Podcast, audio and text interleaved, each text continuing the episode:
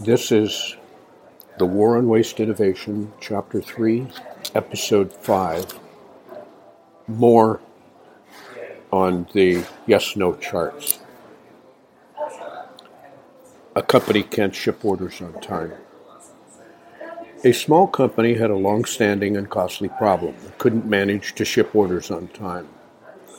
The cause of the problem boiled down to a major disagreement between individuals in different departments about what constituted an order and who could make a commitment to ship by a particular date.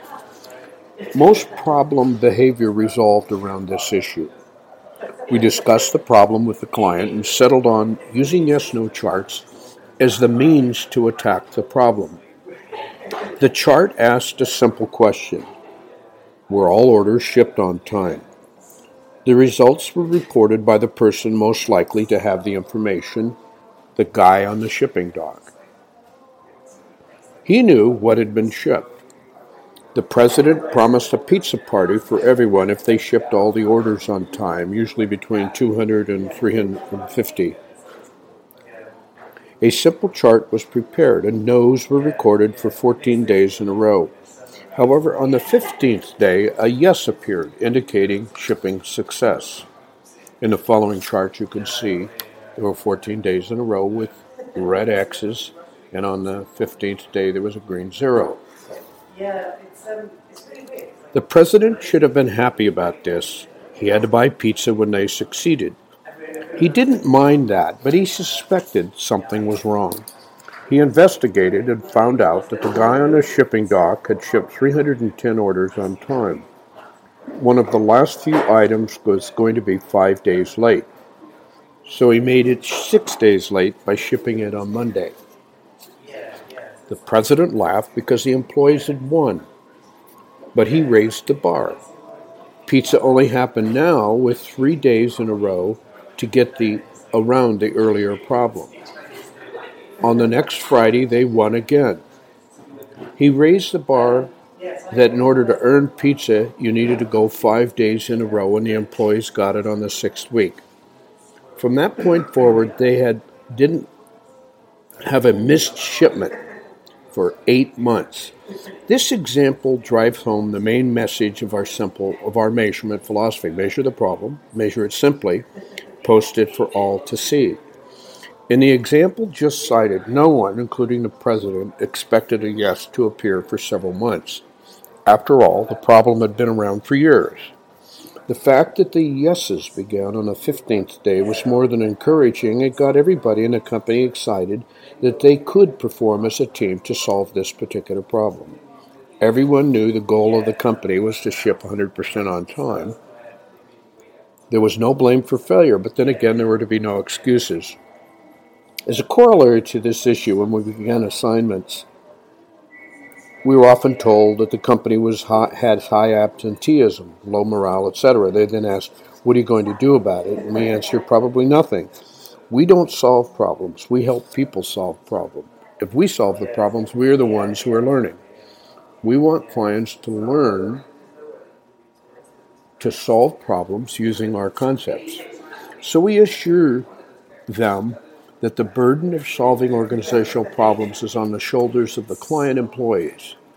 In our experience, they always find a way to solve the problem. And in all cases, measurement is the key to solving these problems. Another example field plant care technicians. They wouldn't call in on time. The final example is one of my favorites. One of our early clients was a plant care company. Each of the field plant care technicians was supposed to call into the nursery to schedule the pickup of the plants needed to be delivered to their clients. These were field personnel who were out in the field taking care of plants and flowers placed in corporate facilities in a major city. These people were to call the nursery by 10 a.m. before their scheduled pickup day at the headquarters. In all, there were 13 such technicians. Their calls were distributed to different days of the week. The rules were simple. They had to call in before 10 a.m., not 10:01 a.m. The data of the first four weeks was noted in the chart below. And in the chart, 52 different calls were made in those 13 weeks, and only 26 out of the 52 calls were made on time. That is, they were late 52% of the time in calling to the nursery tech. They got a red X if they didn't get to the nursery person by 10 a.m. A number of the technicians made their calls at 9:57, got through to the operator before 10 a.m., but were put on hold while the nursery manager got on the phone. By the time the nursery manager got on the phone, it was after 10 a.m. The result resulted in their failure to report on time, and that got an X in their day's results. Guess what? The next time they called, they did so with enough time to spare so that they weren't late again. This is a very powerful tool of measurement and it generates results very positively and quickly. At the end of the month, the results of the first four weeks were discussed, and the employees got real mad when the results showed their failures. The groups had done very badly. The owner of the business went ballistic when she saw the results. They were posted every day, and she just never looked at them. So, one of the major things that I got from this was if you post the results, keep tabs on them every day and provide appropriate feedback to get the results that you want. Don't wait until the end of the month. If you're playing a game, you want to know the score immediately. Posting them and then discussing them four weeks after the fact will be like a baseball score getting in touch with a baseball player four weeks after the game and telling him that he lost. Who cares at that point? Make the results known immediately. Another way of calming the owner down, we set the goal to improve the results, and surprisingly, 52 calls were made in the next four weeks, and only two failed to meet the goal. Impressive? Certainly, but it is not an unusual result. It works.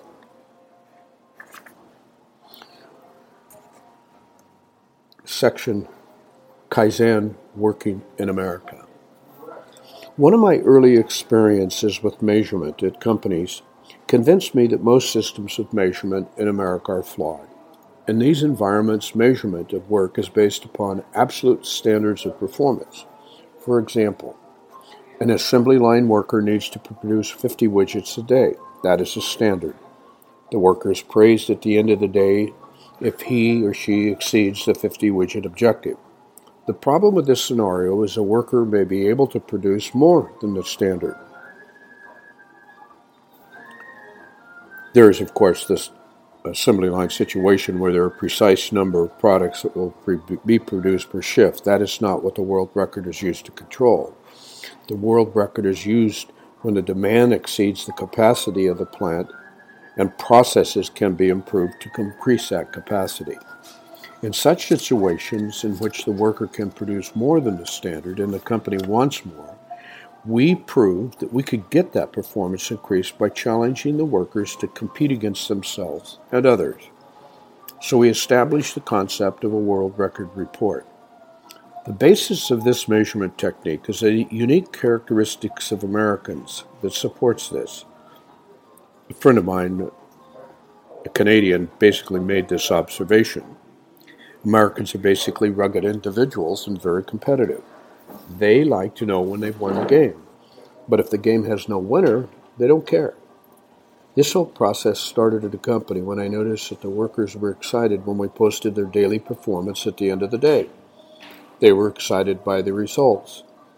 When I challenged them to try to hit a particular performance number, it was a real stretch of their capabilities. They got excited and quickly improved the process so the t- target number was easily within reach, but they never reached it. They felt confident that they could reach the number and then coasted.